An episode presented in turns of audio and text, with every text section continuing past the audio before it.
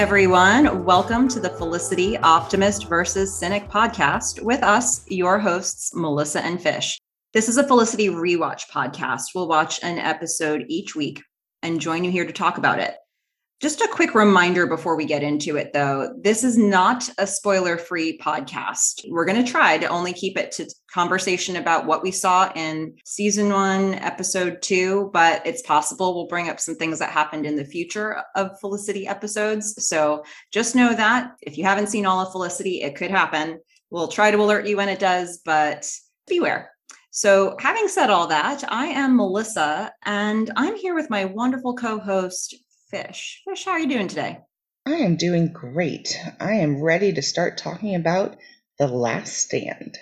Yeah, this was a fun one. Uh, so, The Last Stand aired October 6th, 1998. It was written by J.J. Abrams and directed by Matt Reeves. They made a great team. The description on this one is when Felicity learns a male called the admissions office requesting a copy of her application essay, she assumes it was Ben, the subject of said essay, and sends him a copy. Meanwhile, Felicity's parents pop up in New York again. There was a lot to this episode, Fish. So, where where do you want to start? For me, The Last Stand is a great title, but it's a bit simplistic for this episode. It is The Last Stand where Felicity says, I'm staying in New York to her parents, and she makes a decision. But what I really took away from the episode was how people are interacting with each other when they are choosing to tell the truth and when they are choosing to lie about things. They're doing it for a variety of reasons. We pan in on Felicity as she's speaking, saying that she is over Ben. And then we see Julie next to her. And Felicity says, and Julie's over Ben. So everything is great. And this is not true as the two are staring longingly at this man. We also get to see some of the consequences of the truth that happened in episode one, the pilot. Felicity is pretty much word vomiting over everyone. We get to see her speak with Noel and see the consequences of Noel telling her that he had feelings for her. It's now awkward. And that is one of the reasons that I see a lot of characters not really telling the full truth in this episode, just to make social interaction easier. But there is a fair amount of lying to oneself as well. I love that Felicity says, you know, when she's with Noel, this statement that you can only say when you were young you can never be ashamed of the truth, which of course we find is not even true throughout the episode as Felicity runs down her letter that she has sent to Ben. There is a wonderful scene and series of scenes with her parents where lying versus truth really comes into play. I've been to college and none of our floors were shampooed with something that smelled like beer unless it was beer. And so there's there's just lie after lie that she's telling her parents in the dorm as they're looking around and getting a first impression. And in the same vein as they're meeting with the counselor, Felicity's parents are not being completely forthcoming. Her father saying we didn't give you an ultimatum when they completely gave her an ultimatum. But what I find special about this episode is you begin to see, yes, the consequences of telling a certain type of unconsidered truth. And then you see all of these sort of series of lies. But there's an evolution of the episode to people getting to know each other better by actually sharing things that are important about themselves. So before I continue and, and talk a little bit more about that, wanted to kind of get your sense of maybe some of those scenes with her parents and with Noel and Julie and others. Yeah, there there was a lot of good stuff that you said there. And I didn't in my head think of this as truth versus lie, but I see exactly how you got there and I think that's a really good way to classify all of these scenes. For me, I thought of this a lot as people hiding their feelings, both from other people and from themselves.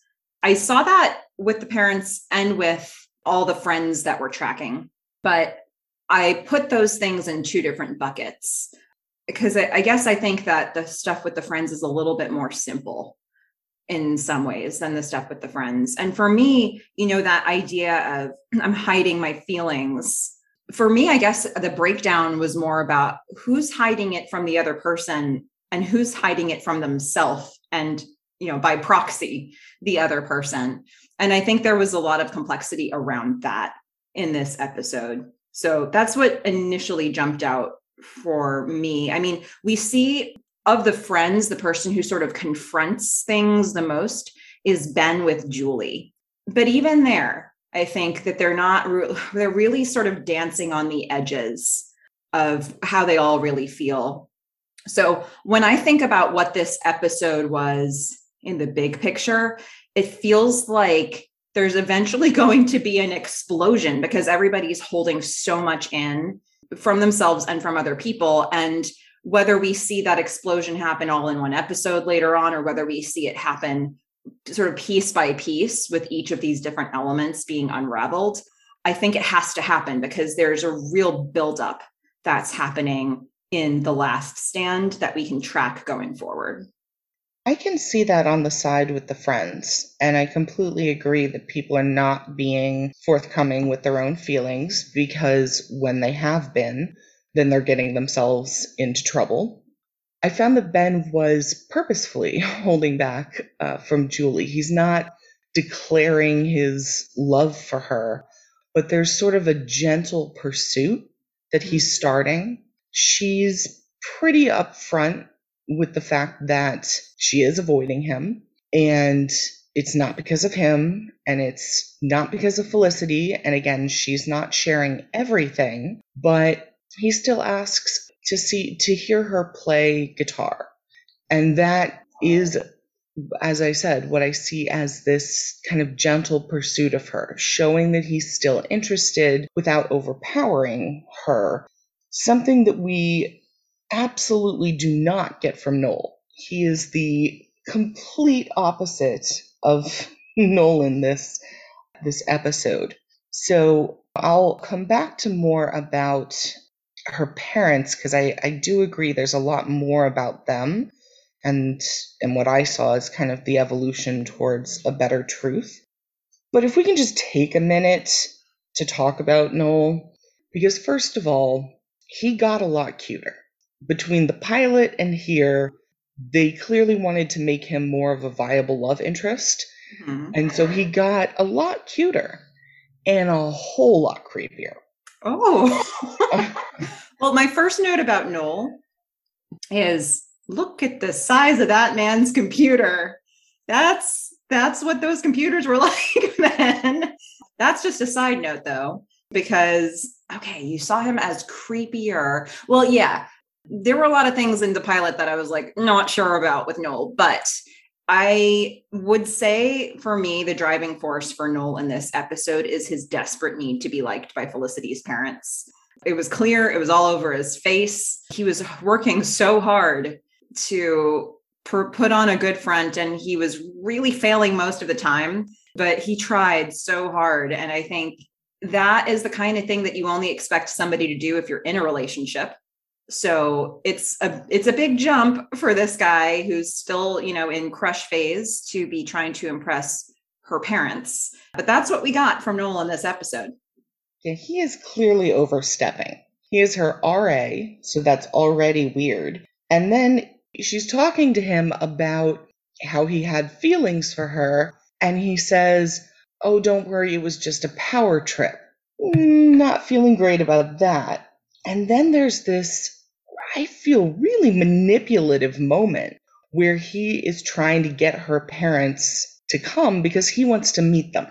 It is not at all clear to me that his motives are genuine in getting them to, to understand her and for it not to be a mystery the way that he says, for the reasons that he says they should be coming. So you've got him dealing with this let's say, conflict between two other students where one is dreaming and talking about stabbing the other roommate, which we can laugh about now, and I guess we could have laughed about in the 90s. With all of the violence that goes on in schools, I don't know that this ages as well. Yeah.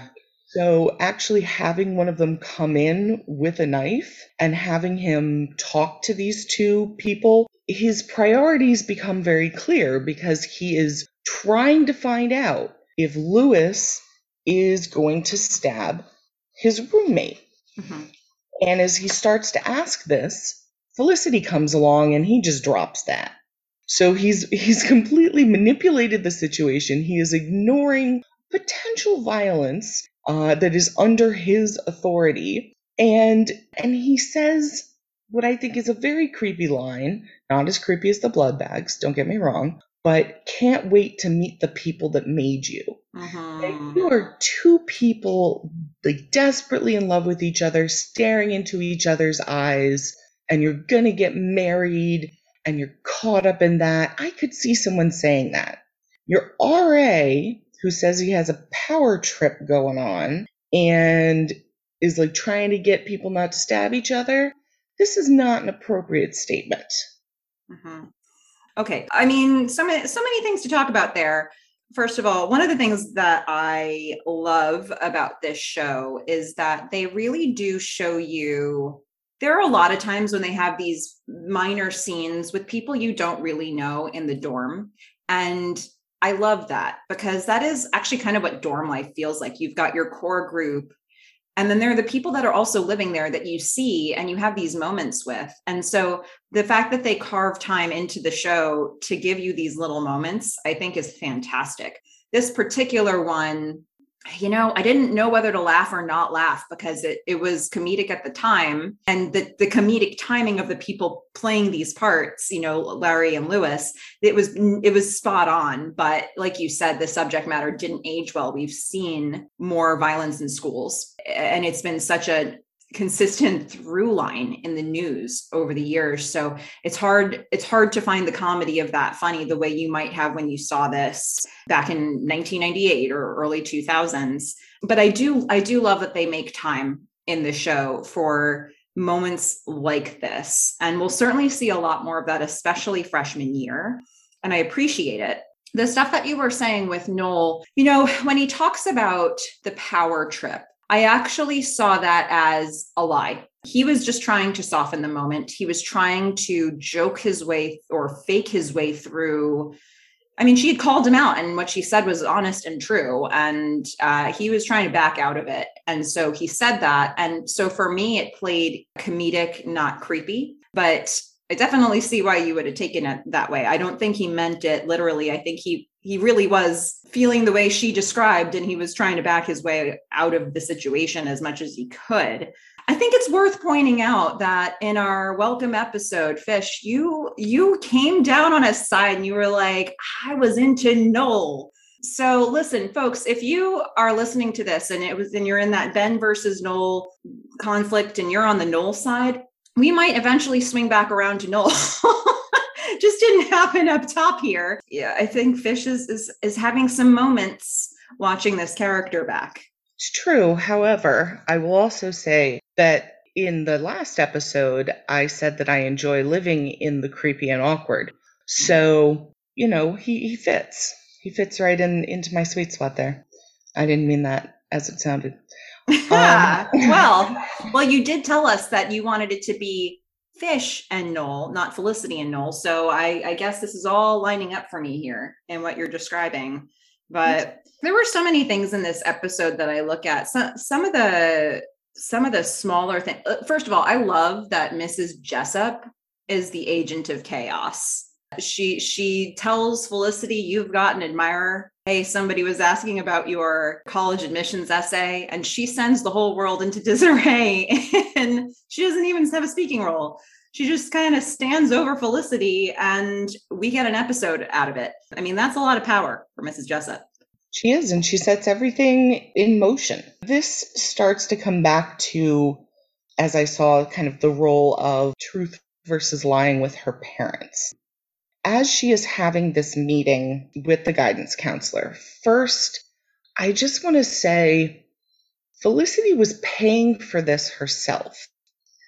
There is actually no reason that the school should be intervening or mediating with her parents. She is over 18, she's an adult, they have nothing to do with her financial aid.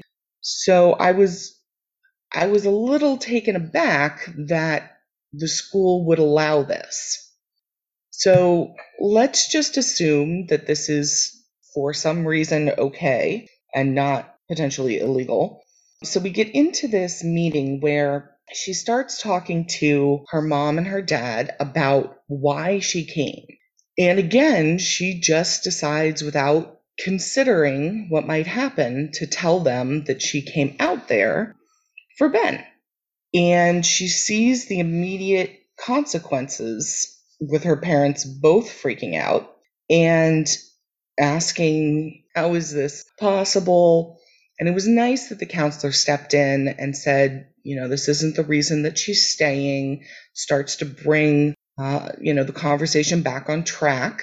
Then Felicity, she talks about these Tuesdays that she spent with her mother. It is clear that they had a very close relationship before she went away to college. And her mother was very invested in it and she was as invested in it as you know a child growing up can be. And she makes this almost unfortunate metaphor or she she's trying to explain you know how she feels stepping out on her own and she says i'm eating a hamburger i realize it's a tuesday basically saying i'm out on my own eating on a Tuesday, I'm no longer at home. And you see the camera pan over to her mother's face. And I had originally written down that I saw both that she was proud and she was hurt.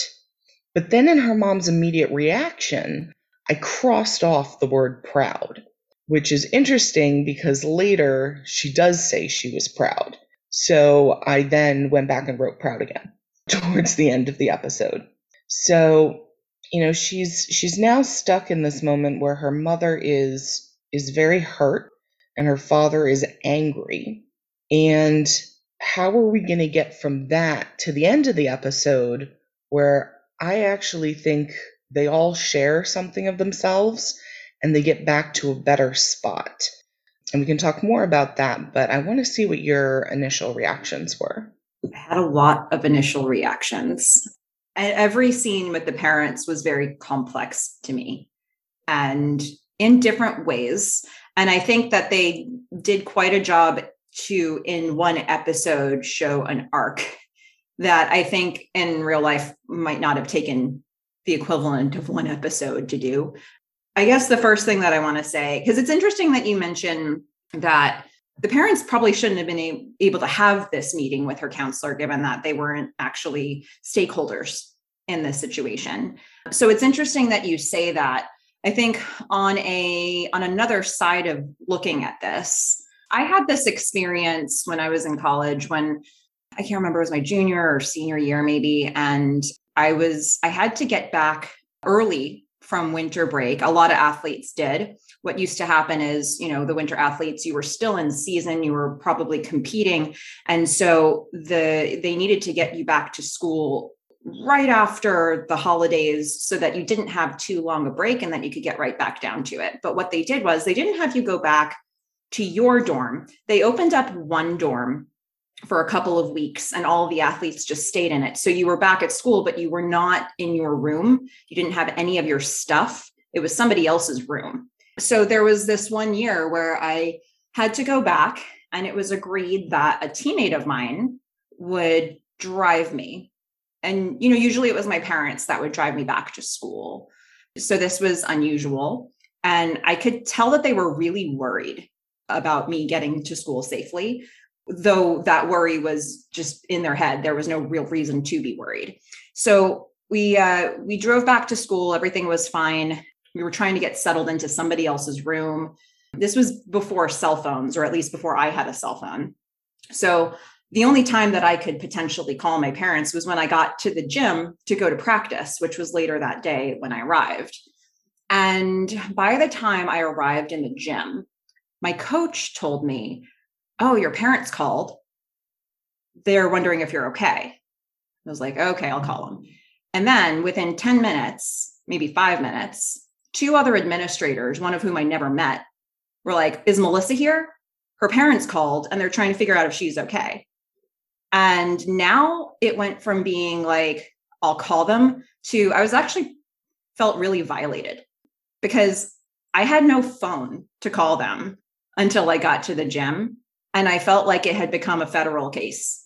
So now like all all these people were being involved, administrators, people who worked at the school, they were getting into my business and I didn't want that and I was about to call them. And so the feeling that I had when that happened to me is sort of the feeling that I had when I saw that Felicity's parents were sitting in her counselor's office. It's a level of intrusion almost like they they in, inserted themselves physically into a situation that didn't really require that level of involvement. If they had been able to have a conversation with her, which how much were they really trying to do that? It might have been a different scenario, but you can see her initial reaction is like, ah, like she she she feels the ambush of it. And so that puts the whole conversation on a very strange footing. And I think they do a good job in the episode of getting them to a place where they can have conversations. And I think the counselor helps bring the conversation back on track when it's needed.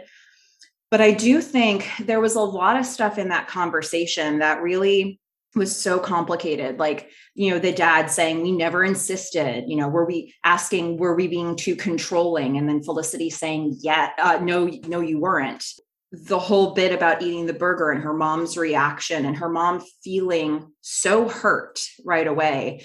And i think you know her parents in this moment are not able to appreciate that she's made a decision and she's doing it. She's doing her decision and she's doing taking it on herself. And as much as you can feel hurt at some point you also need to let go if this relationship is going to go to a positive place. So one of the things that really came up for me as a theme in this episode is when uh, julie labels all this as rejection later. That idea that there there's this feeling of rejection that her parents have and they have to cope with that before they can treat felicity as an adult. That really rang true for me looking at this first scene where you can unpack all that conversation um, i don't know there was there was a lot to me in this in this first couple of interactions that they had and arguably they get to a different place towards the end of the episode uh, but there's a lot to that too. I think there's so many things that uh, Felicity's mom says to her that Felicity only one third hears all the stuff that her mom is communicating to her. So I don't know. i am going to throw this one back over to you because I I could talk forever about this. But uh, what what do you think about how all that unfolded? Yeah, I was going to come back to that same moment with Julie. Only I think I labeled it a little differently. I saw this as a moment again of Julie's empathy. She is putting herself in the place of Felicity's parents and explaining to Felicity, who I still think is in that self centered mode, this is what is happening emotionally with your parents. And her mother does say some really horrible things. And it, it's hard to kind of get over that, but Felicity does. And so I think from this combination of having empathy for the other person realizing your parents are flawed and taking what I think is almost a superhuman amount of of reflection and as I said empathy to deal with them it's one of those inconsistencies that I see between her being so young and then having these moments of you know emotional maturity you know, she has this dinner with her father where her mother doesn't even show up. And her father then says, I'm willing to pay for you to go to school. And what he does in that moment is he makes it all about himself. He says, This is really important to me that I have done all this work and gotten to a certain point in my life. And it's important that I am paying for you to go to school. And Felicity accepts that, which, I mean, I probably would have flipped the table. So, you know, my my reaction is okay, I mean, this is this is her really feeling and understanding where her father is coming from and accepting it and saying thank you, which is like just again this superhuman amount of control that she has over her emotions. And similarly, when her mother comes back, she has this what I think is actually a really nice moment. I think her mother first deals with this absolutely terribly and then actually does a good job because she sits down with Felicity and explains where she's coming from. She says, You know, I had this very strong reaction because of my past. And she says, These Tuesdays that we had with each other, I lived for them, which is a lot of pressure to put on a kid. And she recognizes that it was too much and she does need to let go. And then they have this nice, cute shared moment where her mother and her in a similar fashion to her and Julie, uh, just kind of stare at Ben as he as he walks away after Felicity introduces him as the guy that she came to college for, and her mother understands that. So, you know, it's always nice to stare at a good looking butt. So, you know, mother daughter moments, also kind of creepy. But at the end of the episode, she is hugging her parents. They've accepted that she's staying there. I fully agree. This is a whole lot of progress in a very short amount of time. And I do feel a disconnect on, on whether or not this would really happen. So we have slightly different interpretations on the Felicity maturity piece of it because I think what you were seeing as her empathy and maturity was her not really un, not really processing what her parents were doing or saying. I think on the surface of this episode, on the surface her parents are now saying we accept your decision. I'm not sure that's real all the way deep down for them yet. So like you said her dad is is saying all right i lost this battle. Like you're staying here. I get that. I will pay room and board.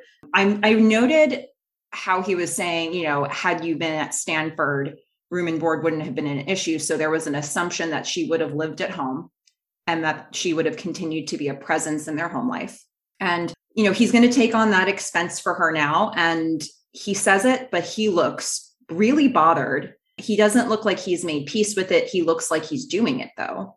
And you know, she says thank you and I don't know if she says it because she's thinking okay, they're they're backing down. I can live my life now. It that may not be the last she hears on this topic. I I think, you know, this is probably not the end of the conversation. It's probably the end of this part of the conversation. And now that he's paying for something, there is a string attached. Like he now is in a position where he can always say, but I'm paying your room and board. So he he may feel now that he can be part of her decisions. She doesn't really know where this is going to go. And she's not really asking. She's just this part of the conversation seems to be closed. With her mom, I felt even more that she was not prepared to process all the stuff that her mom was telling her because I think her mom was having some very major adult revelations in that moment. And she was revealing them to Felicity, and they were so big. I'm just looking back at some of the things that she said. And she, she told Felicity, you know, I met your father very young. I had you at 20. She says, all those visions I had for my life, all the dreams you think might possibly materialize, they all started disappearing one by one she says it's not because of Felicity, but at the end of the day, she was pregnant and she made decisions with that in mind. And that's a heavy load to put on your daughter. And Felicity really didn't address it, didn't acknowledge it. And it wasn't the battle of the moment. You know, she was just, to me, it was like she was hurt that her mother was hurt by hearing her truth she didn't realize her mother could be hurt by hearing her truth. She's trying to figure out how to patch things up with her mom. And in the process, her mom is telling her stuff that is so deeply heavy that she probably should unpack and just does not have the wherewithal to do it right now. And I don't even know that she's heard it yet, the way that her mom said it.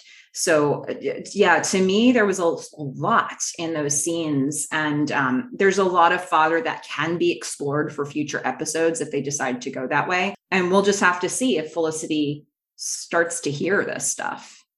I can see that. It's not I guess, the way that I saw it this time, but it's what you said. We'll have to see what happens in the future episodes because I did feel that moment with her mother. It seemed genuine. Yeah. I mean, I think it was genuine. I think the mom was having some really important discoveries, and what she was saying was genuine. It was just very loaded. And it was. It was very loaded. And similarly, I absolutely agree with what you said about strings being attached with money. That is something that, you know, I've dealt with in my own life. And, you know, the reason that I would probably have flipped the table, making sure that I have the money to support myself is is very important because when you're depending on someone else if you don't have the same understanding of the power dynamic of what your decisions mean then it can become highly explosive. So if her father does then jet in again at another point in time and says, Well, now you have to be pre med because that's what I said, that could definitely end up being an issue again. And I do hope for her sake that she kept that that whole financial aid process and packages and things like that because she may need it again. But I do still feel like she did show emotional maturity I guess in her passivity. And and maybe it is not processing and maybe it's falling back on how she was before, but I guess just coming to it from my perspective where I would have been pissed and hurt, her kind of acceptance of these things, she she doesn't look angry and hurt. She does look kind of bewildered at first. And then she seems to to be kind and and hugging them and trying to get back to some sort of good relationship which i found very interesting juxtaposed with this scene that she has with julie where she's alone in the cafeteria and then julie comes in and she you know talks about her parents feeling rejected and then the two of them look at each other and say i feel so grown up now which just kind of put this smile on my face because they're starting to. You know, it's a process. They're not grown up, as we've seen throughout the episode with Felicity impulsively sending her essay to Ben. But it gave, it at least gave me a moment to try to see things from her parents' side. I was trying to put myself in their shoes as they're walking into Felicity's dorm, which, if they went to college, they should know there's it's gonna smell like beer. It just is. They walk into what is actually a very beautiful room, but yes, she has an interesting roommate. She has a an interesting RA. There's a guy with a knife. Some of these things don't seem great. They had just heard before that the reason she came was over a guy. And then we hear from Julie that the reason she came was because she had found her birth mother's name. So, two women who had initially decided to come to New York for reasons that were not related to their education or, you know, at least their financial future. So, it's very much the beginning of a process of growing up. And I thought that it was very interesting that Felicity talks to the counselor about feeling guilty for growing up I definitely would not say that has been my experience. I was ready to get out. But just because we're on the subject of, of growing up, I did want to give an award. I have an award this time. And I think, I mean, again, this may change. Uh, I may need to re award it later. But we have to remember this is 1998 before millennial bashing started. And Felicity has this wonderful line at the beginning of the episode saying, Everyone's a snowflake. so I am awarding that the most millennial quote for this episode, not in any negative way. I am not going to to wade into the generations before versus generations to come, but I definitely think it was something early on that uh, reflected that individuality that we see of of the millennial generation. Yeah. I a, a few different things I want to say about what you were just saying. First of all, the scene between Julie and Felicity, obviously another very heavy scene. And I wanted to make a general note about the show because I have discovered so I had an opportunity recently to also do a rewatch with uh, somebody who's new to Felicity on a different platform. So Fish and I are watching basically what was the DVDs. I went back and watched on like Amazon and ABC.com a couple episodes of somebody else, and I realized the music is completely different. And so I think that there was the music that was underpinning the show when it originally aired on the WB. I think that when they went to what was it, We, uh, when they had re- the reruns airing. I think that might be the same music that ended up on the DVDs. And I suspect that the music that's now on streaming platforms is yet another soundtrack. And there's some overlap, but some of the stuff that we're highlighting as being really important musical choices may or may not be what you're hearing. And I'm not sure how that changes things. So I'm just the scene with Julie and Felicity. I was just looking it up on what we're what we were watching it was a wonderful song called displaced by azure ray but the original airing had a sarah mclachlan song and sarah mclachlan was very much the vibe of this show for a, a long for you know as long as it ran. So there was definitely a sort of like 90s feminine like that sort of sound.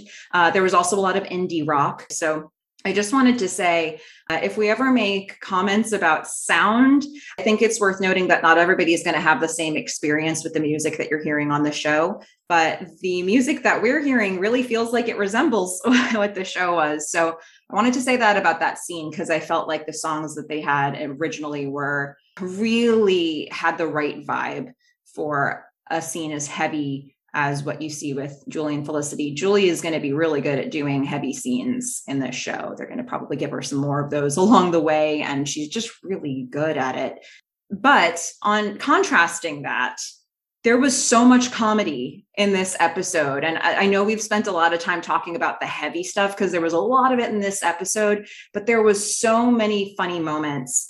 The comedy of errors that happened when Felicity's parents show up at the dorm, which by the way, that is never a good place to like that is not the place you bring the parents to feel comfortable. People are living their lives. You cannot control your dorm mates.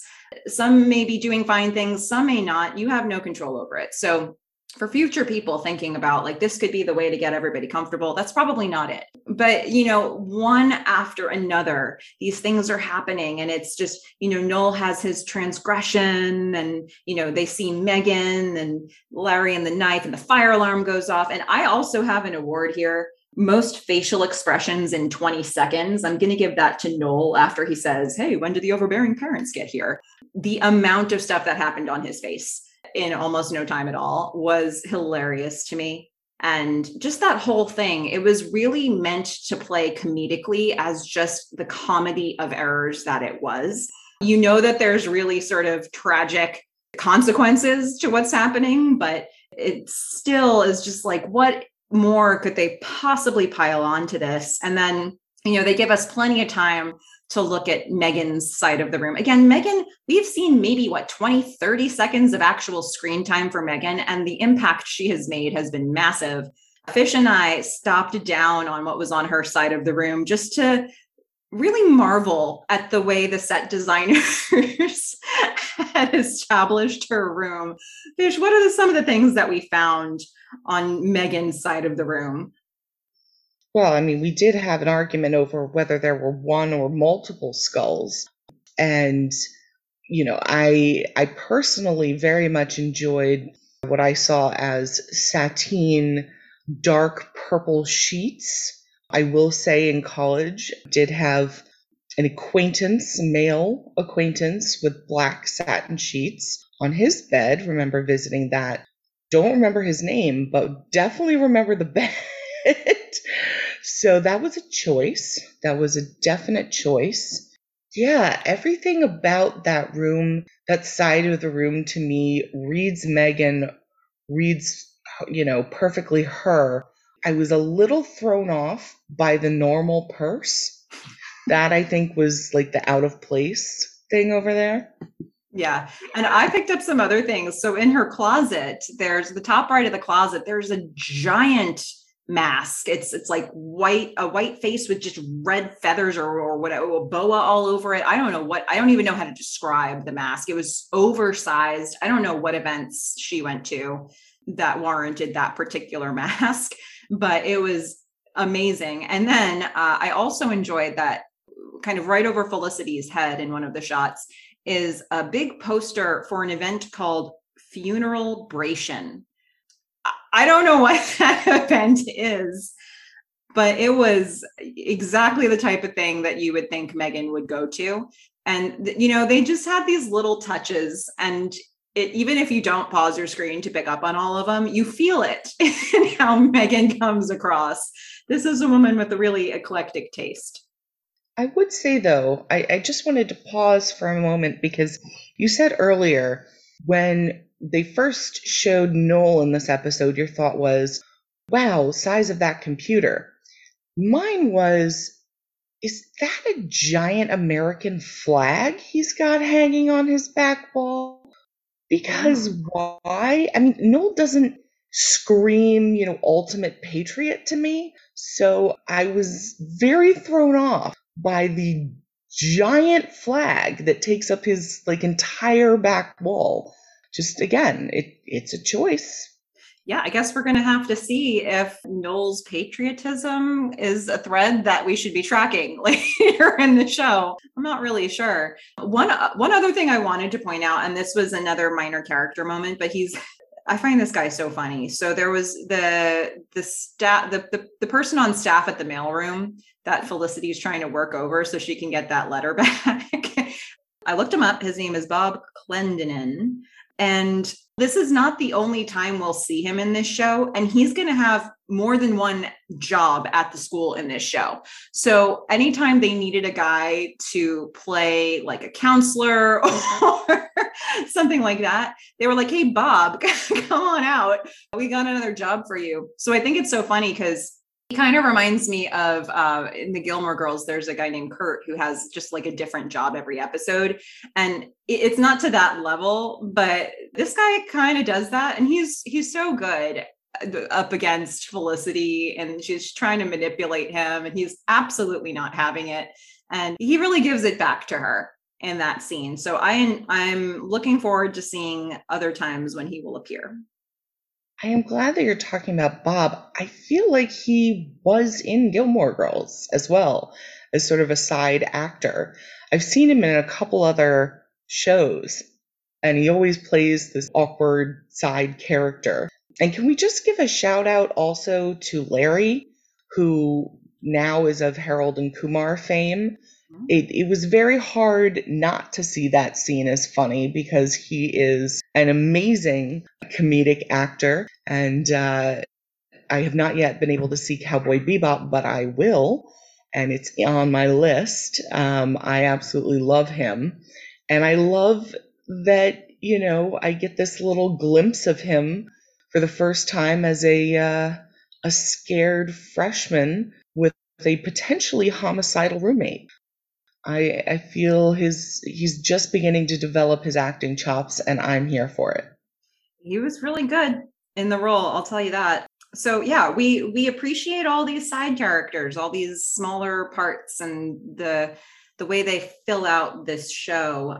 I, I do want to, you know, I, I, was just thinking about, you know, I am the optimist, and I know that some of the stuff I said here wasn't as optimistic. So I'd like to circle back and give you some notes from an optimist and and make us all feel good for a moment. So look, I know I'm I'm sort of wondering is this the final the final stand that's really needed um, with the Felicity and her parents dynamic, but I will say that it really is a huge step for her parents that they're starting to let go that they're starting to accept her as an adult that you know they're they're making that that first effort. And you know I, I want to have that hope that when you love somebody whether they be your child or whether they be a friend or somebody else significant other that you can give them some amount of freedom to do what they need to do. Chances are that's going to work out better than if you prevent them from doing what they want to do. And you know we're seeing them do that here. And i i have to acknowledge them for that in this episode because it's not easy.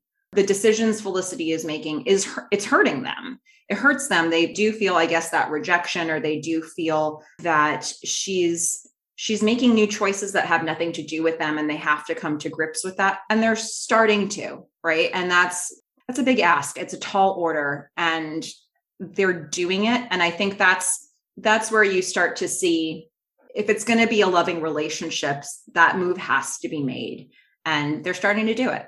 So i do feel good about that. That is a very nice note from our optimist. Mm-hmm. yeah.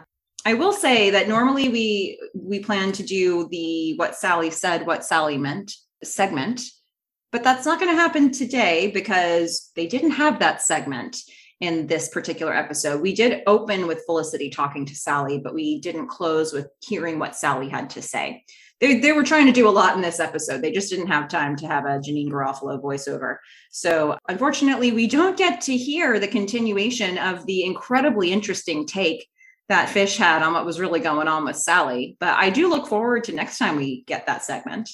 Yeah, I mean, I'm assuming she's in witness protection right now and she's not set up to get those tapes out. This is a really good point that I hadn't considered. She had a com- uh, a complexity of the logistics of her life based on you know your your viewpoint that I hadn't considered. You know, she might not even have gotten the tape yet. This is true. I mean, postal system. That guy. I mean, he seems to think it's important, but we, we all know how the postal system works. Mm-hmm. Well, yeah. Uh, my goodness. Well, what we what we are excited to share though. So we have another segment about listener feedback. It's called "After You Listen to This Tape, You Have to Erase It." And we have been doing some digging. As you may remember, when we talked about the pilot episode, we were asking some hard hitting questions about nightgowns and if people wear nightgowns in college or if they don't. And we have somebody who had something to say about this. So we heard from Angela, and she says, I was in college when Felicity aired, loved it, and recently rewatched. One of the things I love about the show is that, for me at least, it truly captured so many of the feelings I had in college. Your conversation about nightgowns brought up a very specific memory for me. On my first night in the dorms, I connected with a group of girls and went out with them for a bit.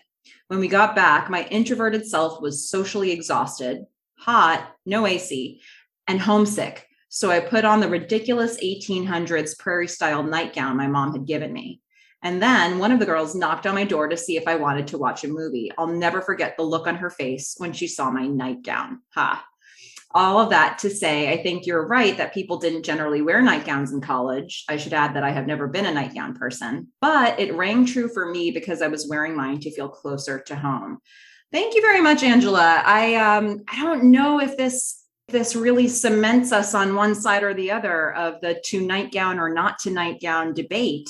I think we need more information. And Angela makes a really compelling case where she had, she wore a nightgown and there was a really good reason why, but she doesn't know that she was totally accepted by others for doing so. So I don't know where this, I don't know where we land with this fish. What do you think?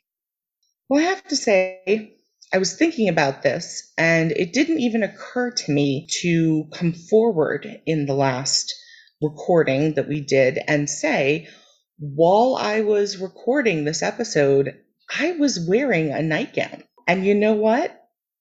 I'm wearing another one today. yes, because here's the thing I fully understand where Angela's coming from. Nightgowns, for me, became my preferred comfort garment because it was hot. If you have to wear pants or something like that, And then it gets really hot. And yes, it's the middle of winter now, but all of the people below me have their thermostats at 80. So nightgowns are just, they're cooler and yet, you know, they're better than an oversized t shirt in case you have company. So I'm just saying, I think I, I personally have come around to being a nightgown person, but you know, there was a certain cool factor in in not wearing them in college. Although then again, this is the time when you get to be you. So if you're a nightgown person and you're in college, I say wear it and wear it proudly. You know, walk you. down the hall in it because if you like it, who cares what anybody else thinks? They're great. They're cool in terms of temperature and you're cool for not caving to peer pressure. Well, you know, there, there may be more to uncover with this topic. We appreciate Angela's feedback and everybody else, feel free to weigh in on this. This may not be the final chapter of this story. I know that the nightgowns, that was a thing in the pilot episode, but if we need to go all season unpacking this, we will, because that's the kind of investigative journalists we are. And we're going to get to the bottom of whether people wore nightgowns in college or not. But I think we're here to accept everybody's answers. I'm certainly learning a lot in this process. And uh, i will also i will also point out that i uh, am introverted as well so i certainly know the feeling of like going out for the first part of the party and then coming back like getting into comfortable clothes and unwinding. So uh, i'm i'm sure that there are other people out there who have had that experience but i guess that would have been the time to put on a nightgown. So for those who want to share more feedback with us, any feedback at all on this topic or others, because we talk about a lot of things, we'd love to hear from you. Uh, you can reach us at the Melissa Fish at gmail.com. That's Melissa with one L, two S's, the Melissa Fish at gmail.com. Yeah, send us your feedback or Felicity artwork if you're an artist, and any of that, that would be awesome.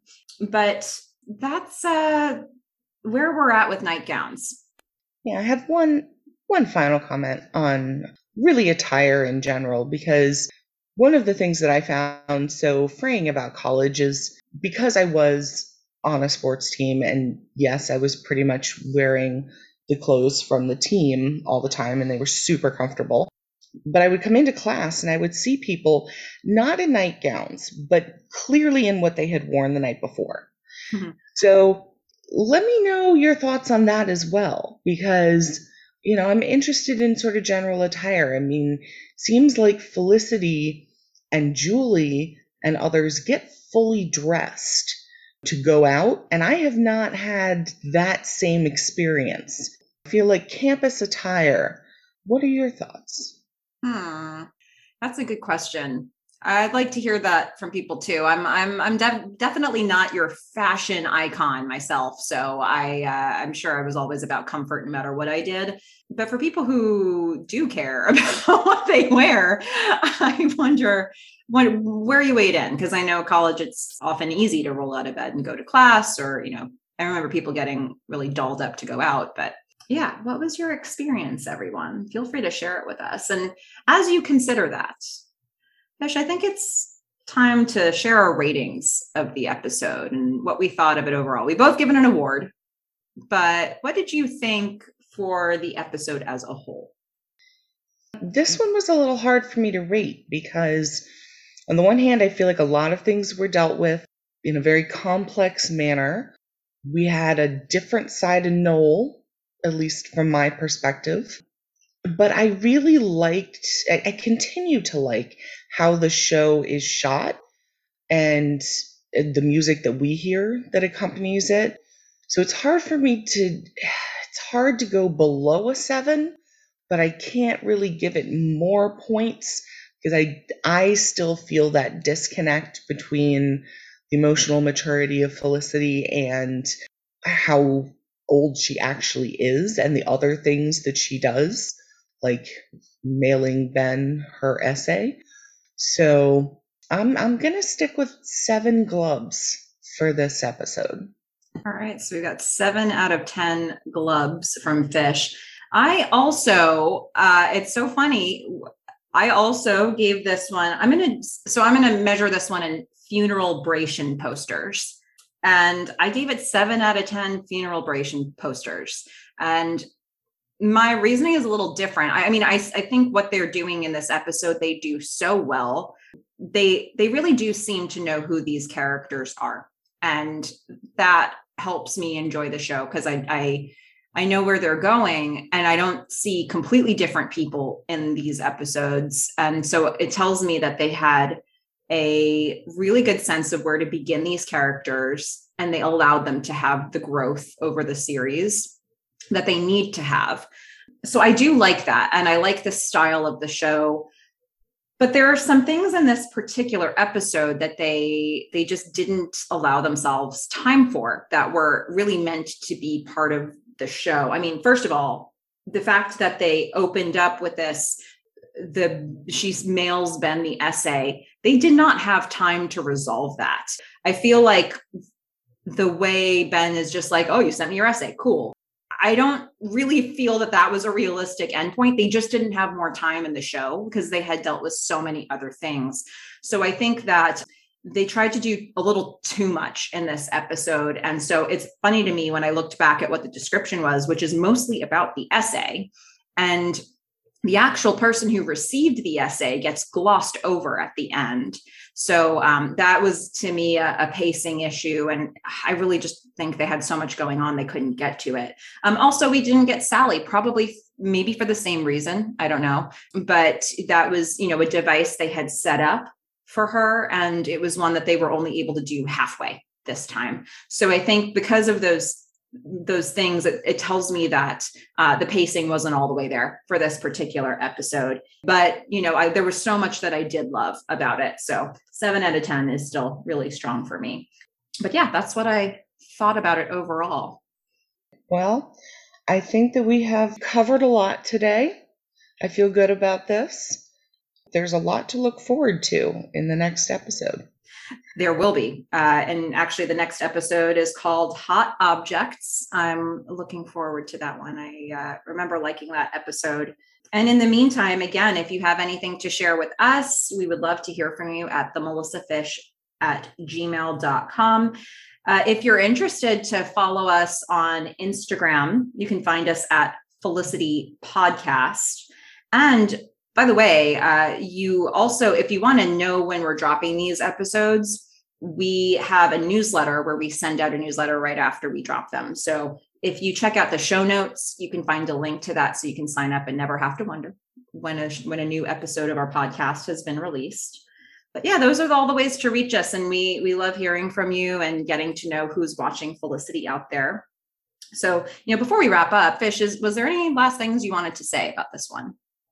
My last thing would be for all the times that Felicity has just blurted out the truth, why couldn't, when she saw Ben and she's holding on to the envelope of, of the letter that she's holding, why this one time couldn't she just burp up some truth? Just be like, I sent you something. I didn't mean to. I take it back please give it to me. I feel like he would have just given it to her.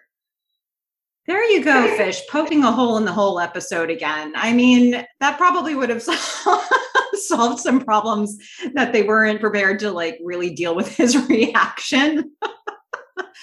I mean, who somebody should have consulted you along the way. I mean, I feel it's true. Uh-huh. Well, on that really impactful note. I i think that's it for today folks. Uh, so you know until next time fish don't hook up with ben while i'm gone. I'm a fish. Bye. Bye everyone